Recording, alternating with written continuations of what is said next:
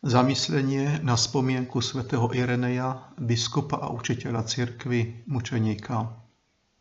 Evanjeliový text je z Evanjelia podľa Jána, sedemnásta kapitola, dvadsiaty až dvadsiaty šiesty verš. Ježiš povedal: Neprosím len za nich, ale aj za tých, čo skrze ich slovo uveria vo mňa, aby všetci boli jedno, ako ty, Otče, vo mne a ja v tebe, aby aj oni boli v nás jedno, aby svet uveril, že si ma ty poslal. A slávu, ktorú si ty dal mne, ja som dal im, aby boli jedno, ako sme my jedno, ja v nich a ty vo mne.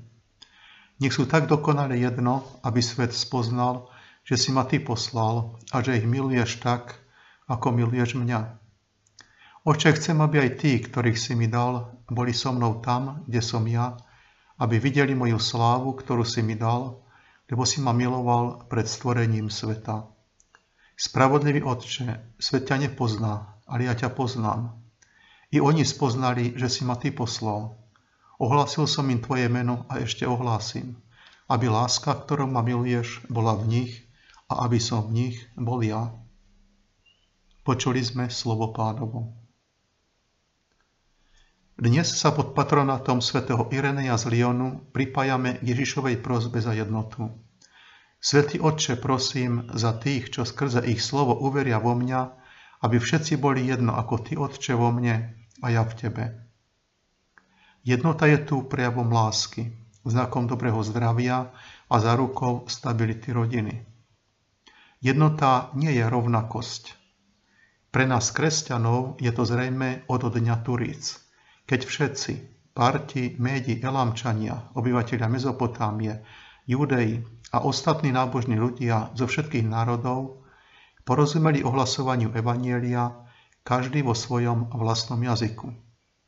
Je to jednota vytvorená Božím slovom.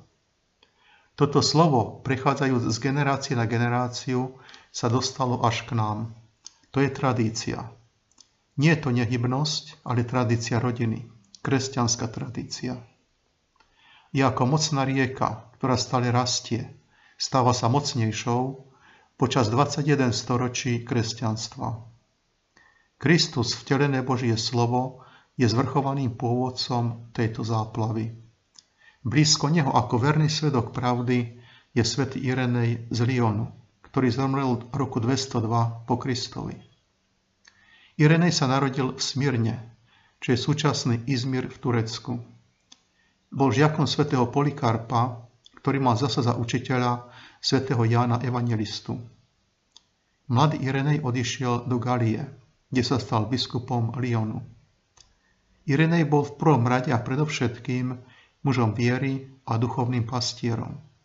Ako dobrý pastier mal dobrý úsudok, bol zbehlý vo vyučovaní viery a mal nadšenie pre misie.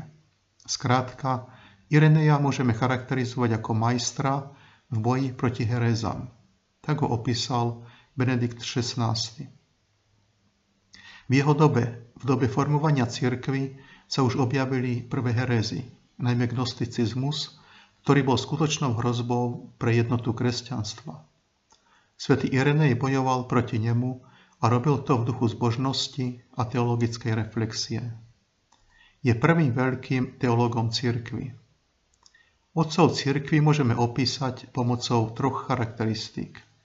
Ako svätých, žijúcich v časoch blízkych apoštolskej dobe, ako spisovateľov a ako tých, ktorí sú verní pravde. Svätý Irenej je na začiatku tejto úžasnej tradície otcov.